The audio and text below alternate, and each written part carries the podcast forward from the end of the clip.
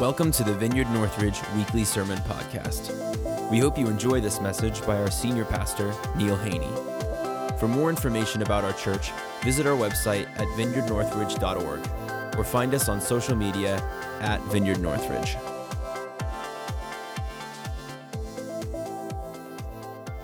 And uh, this week I'm going to kind of round out our, our uh, uh, conversation about identity and I'm going to ask you a question. It's probably the most important question anyone has ever asked you. If it's not the most important question, it's tied for first. And the question is this Do you live in regard to your relationship with God? Do you live from acceptance or for acceptance? When it comes to your relationship with God, do you live from acceptance or for acceptance? Because the answer to that question, the real answer to that question, determines how your life is going to be experienced on this planet. While you're alive, while you walk through this life, how you answer that question in reality determines if, if this life is going to be a life of joy and peace and excitement and, and just like an adventure with your God, or it's going to be frustrating and, and, and uh, a drudgery with lots of anxiety and lots of fear and, and, and lots of, of, of questioning and constantly being uh, ill at ease with God. And that is no way to live. So I'm kind of I'm kind of giving away the punchline right off the bat because we do live or we should live from acceptance, not for it. Now, um, I was with a group of guys recently, around my age. I'm in my early 60s and uh, just had a birthday, so I'm in my later early 60s now. But um, uh, the, the question was tossed out what's your greatest fear? And over the half of those guys answered something to the effect of, My greatest fear is I get to the end of my life and I haven't pleased God.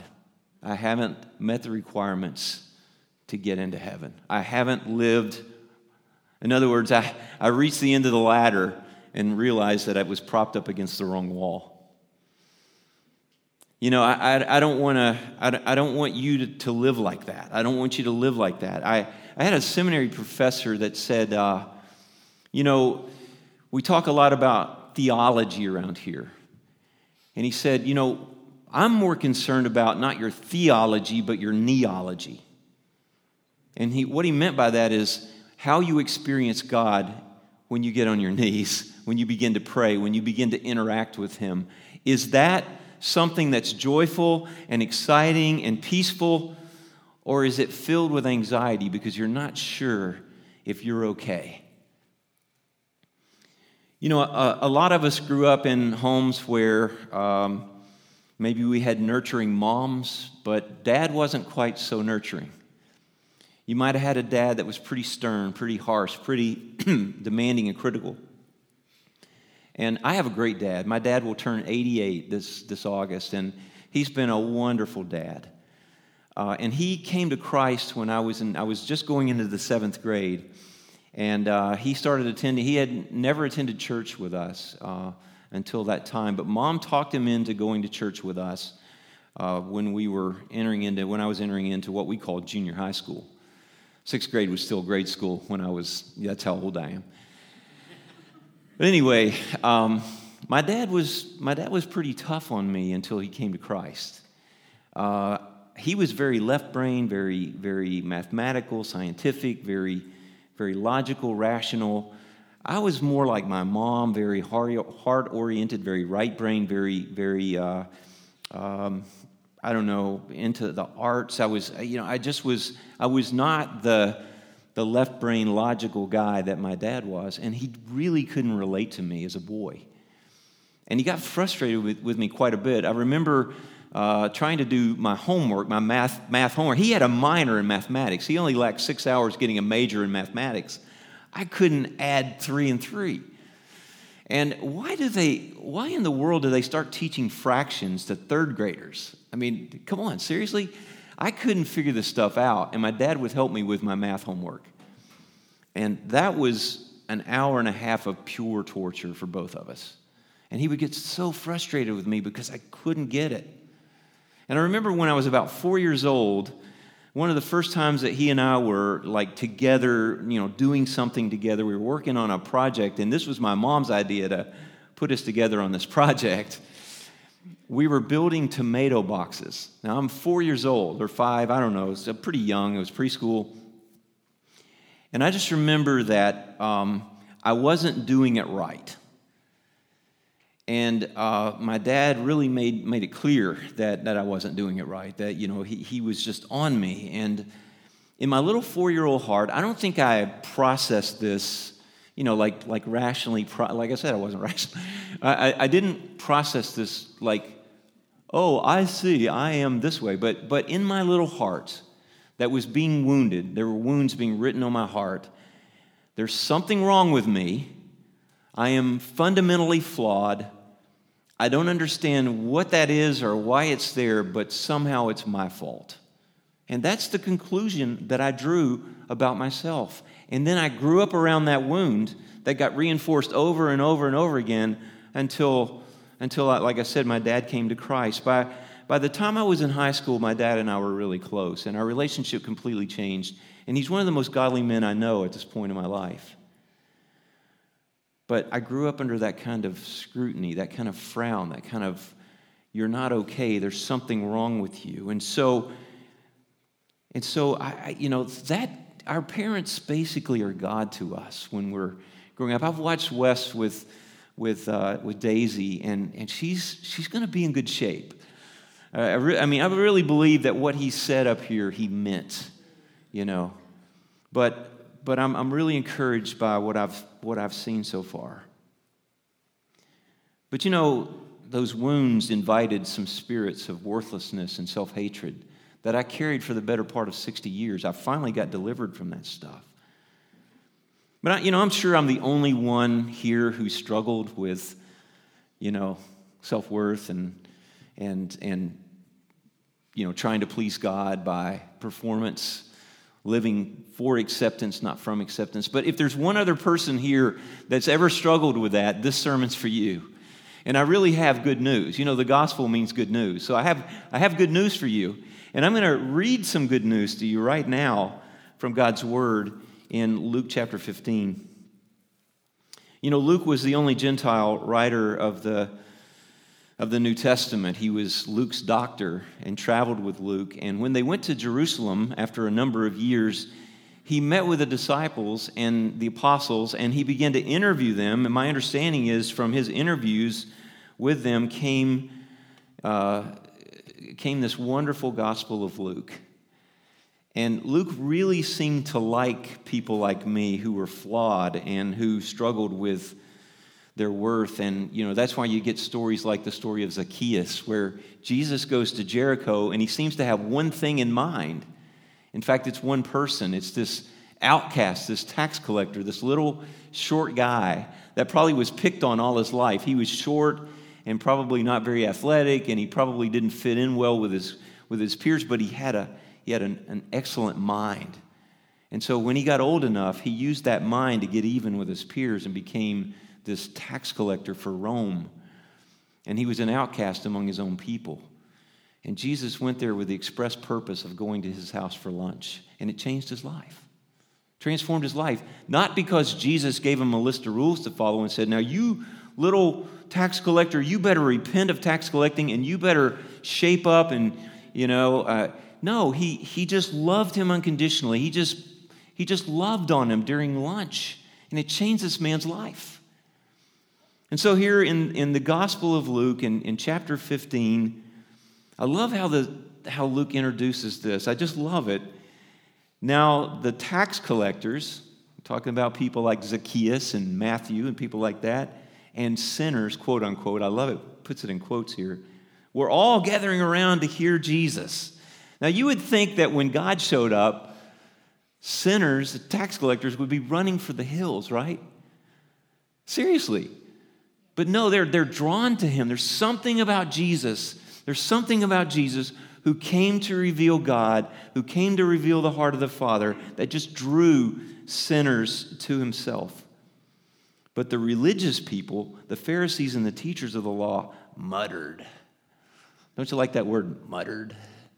It's kind of a onomatopoeia. Do you know what that means? Yeah. It mean it's a word that sounds like what you're doing. So they were muttering, okay? And they were saying, This man welcomes sinners and eats with them.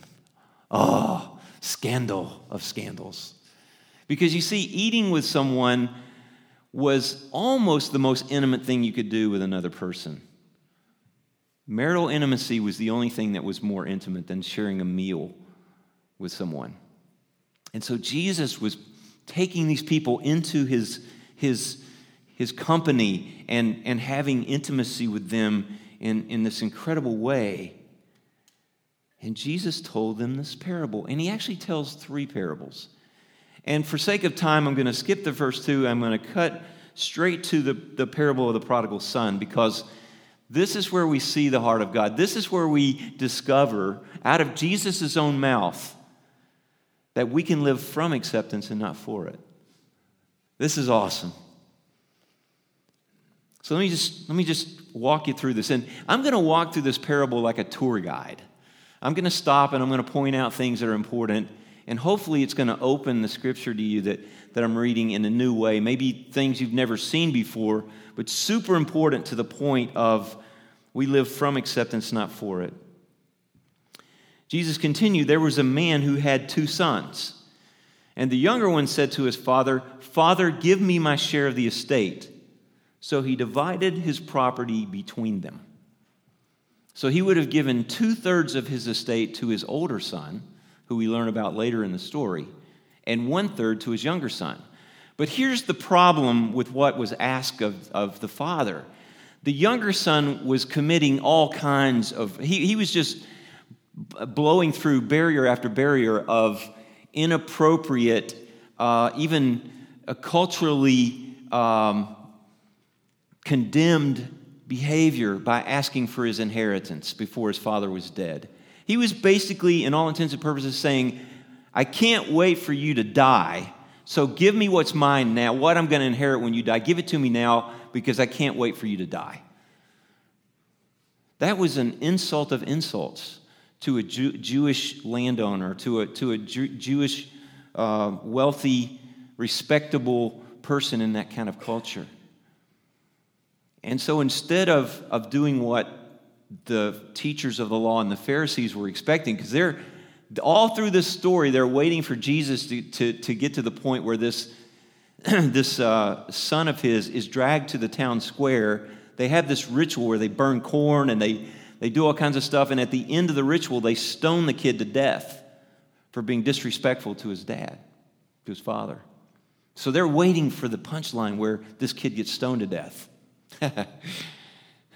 so Jesus says, well, he, he divided, you know, his wealth between the two sons. Important to remember. Not long after that, the younger son got, got together all he had and set off for a distant country to get as far away from his dad as he possibly could. And there he squandered his wealth in wild living. You can just use your imagination on that one, but not too much, please. After he had spent everything, there was a severe famine in the whole country, and he began to be in need. I love that. Uh, if, you, if you were a part of the, the series we just finished, being in need and being a failure is, is a very good thing because it sets us up to need God and to receive all God has for us. But, but it's, it's a good thing in the story that he began to be in need. So he went and hired himself out to a citizen of that country who would have been a Gentile, who sent him out to his fields to feed pigs, unclean animals according to Jewish law. He longed to fill his stomach with the pods that the pigs were eating. Of course, we're talking about inedible stuff, but he was so hungry, even the slop smelled good, looked good to him. But no one gave him anything. No one gave him anything. When he came to his senses, he said, How many of my father's hired men have food to spare, and here I am starving to death? I will set out and go back to my father and say to him, and he prepares this speech Father, I have sinned against heaven and against you. I am no longer worthy to be called your son. Make me like one of your hired men. So he got up and went to his father. He's going home. But he's going home for acceptance. He's going home to earn back his father's acceptance. He's, he's going home to be a hired servant so that he, begin, he can begin to earn wages to begin to pay his father back for the wealth that he had squandered. To get a square meal and maybe a roof over his head. That's all that he could wish for, hope for. That's, that's, that's all we can hope for. Helpless, hopeless, needy, dependent, weak, sin stained sinners, when we come to God, that's all we can really hope for. But listen to this. But while he was still a long way off, while he was still a long way off, his father saw him. How was that possible? I, I'll tell you how that was possible. Day after day, night after night, that father looked down that road to see if this might be the day that my son comes home. I don't know if you know Jesus. I don't know if you know the Father, but He's watching for you to come home if you've never come home. Or if you feel distant from Him, He's not just watching for you, He's calling for you to come home. His Father's heart is aching to embrace you. His father saw him and was filled with anger and rage and wanted to take that son into the town square and see him stoned to death. Not. That's right. Filled with compassion, he ran to his son, threw his arms around him, and kissed him. Now, guys, you got to you got to understand Jewish culture. You got to understand what was taking place here that was so out of character for a Jewish gentleman, a landowner, a wealthy Jewish gentleman who was well respected in his community. First of all, a Jewish man never ran anywhere. That was a sign of indignity. It was, it was a sign of humiliation to run.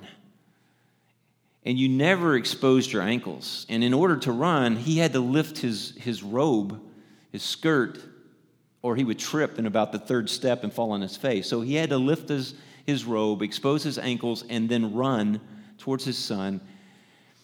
In doing so, he was taking his son's humiliation because his son was returning probably half naked, covered in pig slop, smelling like who knows what, like a dump. And he was coming back to face whatever consequences the community was going to, to uh, exact on him. And so the father is absorbing the shame, the humiliation, and to some extent, even the guilt. And not only does he run to meet him, he gives him this huge bear hug and plants a kiss right on his, his uh, smelly, pig slop stained cheek. It's just scandalous. Already, Pharisees are beginning to fall over and faint as he's telling this. And then the son starts his speech Father, I have sinned against heaven and against you. I am no longer worthy to be called your son. And the father's like, he just puts his hand right over his mouth. The father said to his servants, Quick, bring the best robe and put on him. Put a ring on his finger and sandals on his feet Bring the fattened calf and kill it. Let's have a, a feast and celebrate, for this son of mine was dead and is alive again. He was lost and is found. And now and then they begin to celebrate.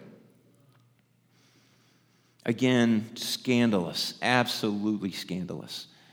The best robe would have belonged to who in the house? The father. Does that sound vaguely familiar that our shame and nakedness and pig slop is covered with a robe that belongs to the Father, namely Jesus. And then he, he puts sandals on his feet. That, that was a restoration of sonship. No slave or hired servant wore shoes, sandals. That would, that would have been reserved only for the members of the household. He's immediately being restored to sonship. And then he, the most mind blowing thing of all is that he gives his son the family signet ring. It's like the family credit card. If you get the signet ring of the family, you can go into town and you can buy and sell and do anything you want to financially because you have the signet ring. All you have to do is push that into the, the wax or show it to the, the vendor, and, and whatever you are purchasing goes on the account of, of, of the father. And so he's, he's squandered his, a third of his father's wealth. And as, as soon as he returns, hasn't even really been given the, the chance to go through his repentance speech and asked to be made a hired servant. His father has already given him the best robe, covered his pig slop, covered his nakedness. He has restored him as a son, and he's given him the family credit card.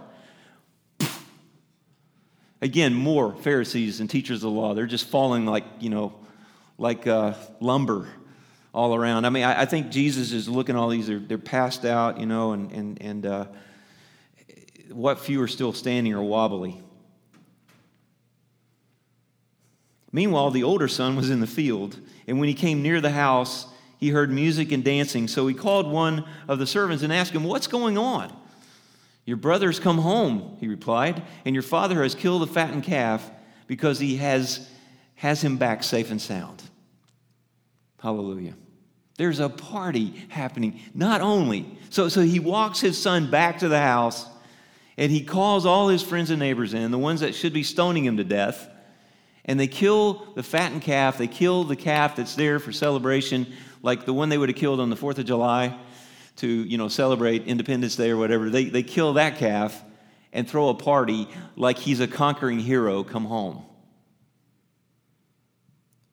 Does, does that blow your mind? Does that, does that, does that, like, like, what sense does that make?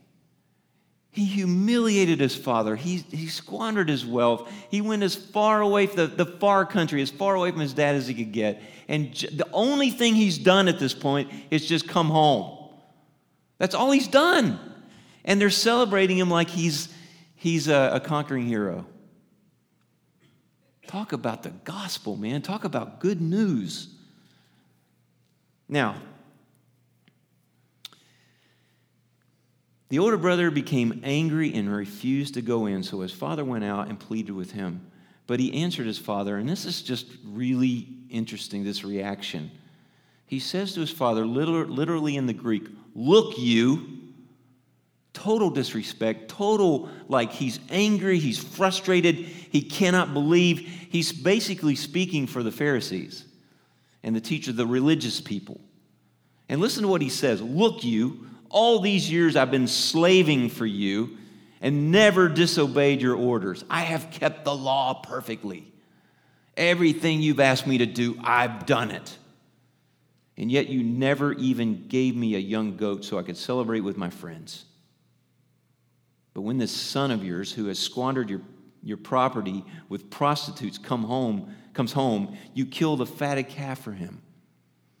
And then the father's compassionate heart again towards his older son. He says, My son, you are always with me. And everything I have is yours. That's literally true. He had given him, it says at the beginning of the parable, he split his possessions between his two sons. He literally had two thirds of what his father owned. And yet he viewed his father as a taskmaster, as a boss, as a slave owner, as, as someone. I've slaved away and obeyed you perfectly. I've never committed anything, that, you know, done, I've done everything you've asked me to, and yet you've never even given me a goat. And he's like, I gave you the ranch, I gave you the farm. What do you want? You have everything I have, and you're always with me. Apparently, that didn't mean a lot to this boy because he didn't understand the heart of his father. See, guys, you got to understand the heart of your father. I'm so glad that Dennis preached what he did last week because he talked about the goodness of God, that God is good and He loves us. And what Wes said is absolutely true. And we sang that song uh, this morning about your love's uncomplicated. You love me just the way I am. And when we stand before Him, we're not standing before Him to try to earn His approval, to try to earn His acceptance. We're standing before Him, accepted in Christ, clothed in Christ, the Father's robe of righteousness, clothed in Jesus.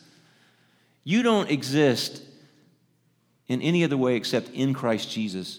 I, I wish that people would just call me Neil in Christ Jesus because that's who I am. And it's Carol in Christ Jesus. And it's Lisa in Christ Jesus. And it's James in Christ Jesus. Becca in Christ Jesus. We're in Christ Jesus. We're, we're, we're wrapped in the robe of righteousness. Now, thanks, thanks to the blood of Jesus, all the, the pig slop has been cleansed away. We're not just hiding our pig slop, it's gone. The cross dealt with that. But we've been, we've been made sons of, uh, and daughters of the living God. And He's given us the family credit card. Every spiritual blessing in the heavenly places is ours in Christ Jesus. We're seated at the right hand of the Father in Christ Jesus already. Paul, when he said that, he wasn't talking about uh, pie in the sky by and by. He was talking about right now. We sit at the right hand of the Father in Christ Jesus. You died, and your life is hidden with Christ in God. With Christ in God.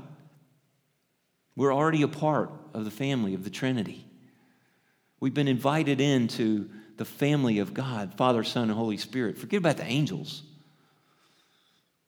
We're, we're, we're in the family. It just, I, I, you know, I, I don't know if we'll ever, this side of heaven, be able to wrap our brains around who we are and where we are and what we are. Made in the image of God, filled with His Spirit. So, what determines your feeling of acceptance before God? How do you feel when you come into the presence of God? Do you look forward to getting up in the morning and spending time with Him, or do you dread it like a root canal? I mean, honestly, let's be honest. How do you feel in His presence? Are you ashamed, or do you feel joy? Do you feel condemned and guilty, or do you feel like you're coming into the presence of your best friend and your loving father? I mean, how, who wouldn't want a father like this guy? Huh? But so often we feel like the older brother, trying, slaving, trying to obey, shoulder to the wheel, nose to the grindstone. There's no joy in that. You were always with me, and everything I have was yours. But we had to celebrate and be glad because this brother of yours was dead and is alive again. He was lost, and now he's found. That's a key theme, by the way, of the, of the Gospel of Luke when Nicodemus stood up and said, and said, if I've cheated anyone, I'll, I'll, give, I'll give him twice what I stole, what I cheated him out of. And he made his little speech, and Jesus says, Salvation has come to this house today because this man, too, this tax collector, this outcast, this traitor to his own people, is also a son of Abraham. And so are you and me.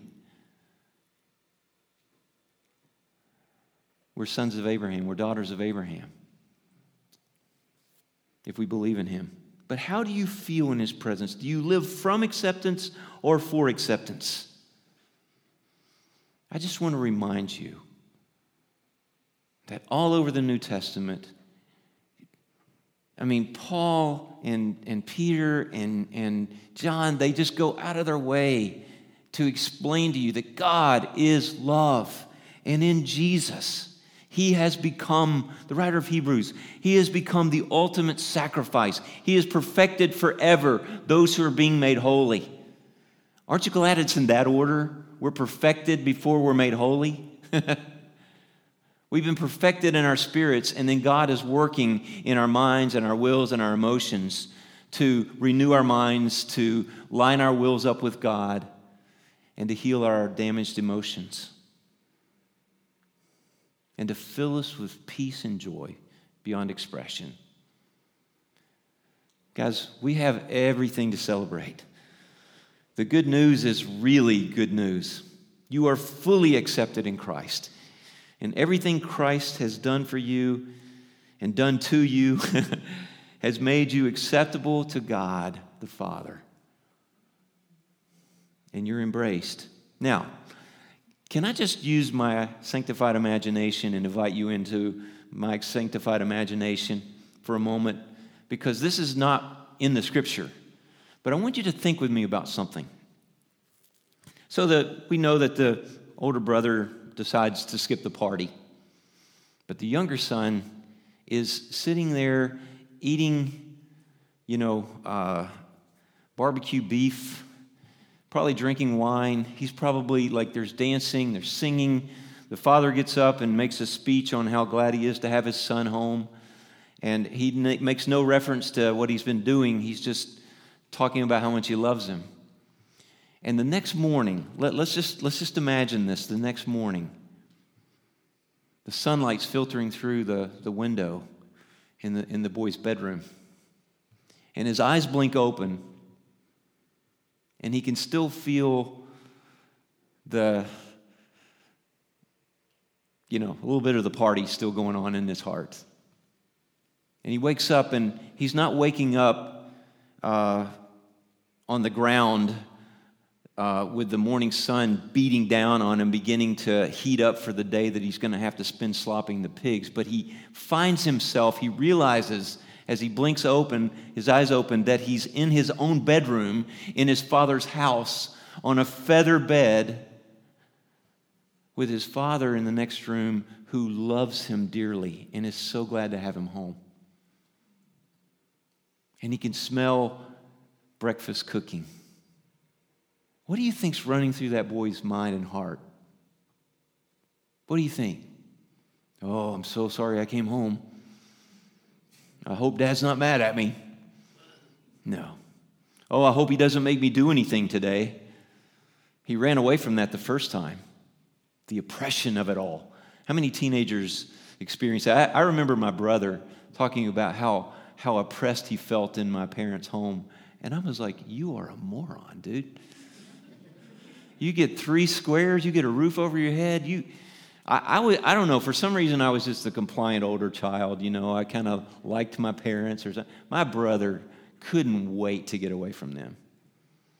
And then later that changed because he, he went through a very similar thing to this, honestly. I mean, almost identical, except it wasn't pigs he slop. He was, he was just partying at college and being an idiot. But anyway, when he did come home, things changed drastically for him.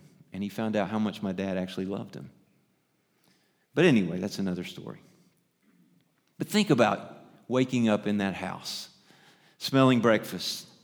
Do you think that boy was begrudging getting up and going out and, and working on the farm that he now was still a part of? He didn't, he didn't own anything at that point. He had already squandered his one third but he got to be a part of what his father was doing. He got to be a part of working the farm. He, I mean, I imagine that if, if he said, if the father said, son, uh, there's a fence down on the back 40 back there, there's, there's some, there's a, and the cows are getting out, would you, would you go mend that fence? I believe he would have gone out there with a skip in his step and a song in his heart, whistling all the way, and just excited to be home and to be doing something besides slopping pigs and loving his dad as he mended that fence. Or if he was plowing behind two big oxens, I, I don't think he would have been too concerned if he stepped in the, the cow poop on the way, you know, down the furrow. I, I, I just think he would have loved every minute of what he was doing. And he would have loved his father as he was doing it. No slavery there, no, no oppression, no, no, you know. Guys, he knew his father loved him, he knew he was accepted. Never again in his life would he doubt his father's love and acceptance. And, and this morning, if I could wish anything for you, it would be that you would never again doubt your father's love and acceptance. That you could live from this moment forward from acceptance, not for it. Let me ask you this How would your life change if you knew you didn't have to perform for God anymore? How would your relationship with your family change? How would your time with the Lord change in, in, in your quiet time, whether, whether you have it in the evening, the morning, or whenever? If you knew that you were just loved and you were celebrated, and the Father, the, the, the Holy Spirit, the Lord Jesus couldn't wait for you to come into His presence so He could fellowship with you.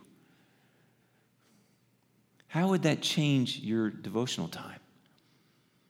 How would it change the way you approach your job, your coworkers, your boss? So here's my challenge to you this morning. Here's what I'm going to ask you to do. Would you do this? If you're doing one of those like reading through the Bible in, in a year kind of deals, don't, don't disrupt that. You just keep reading, just keep doing that. But if you don't have anything that, that would be severely disrupted in your quiet time, or maybe you're not even having a quiet time and, and you've thought about wanting to start, let me jumpstart you here and ask you to do this. W- would, you, would you just for the next seven days read the story of the prodigal son? It's actually the story of the loving father. That's really the story. But read Luke 15, 11 through 32. And, and given some of the things that I've shared about this, put yourself in, this, in the place of the prodigal. Keep a journal.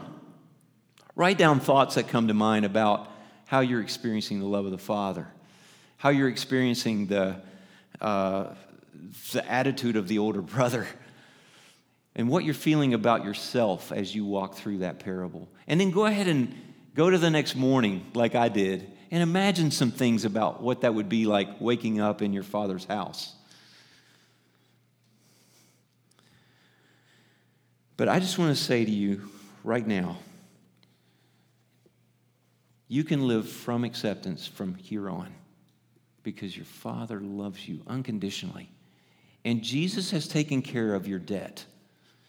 He is your robe of righteousness. You have sandals on your feet. You have the family credit card. You have the love and celebration of the Father. You do. So don't ever live for acceptance again, please. Please. Thanks for listening.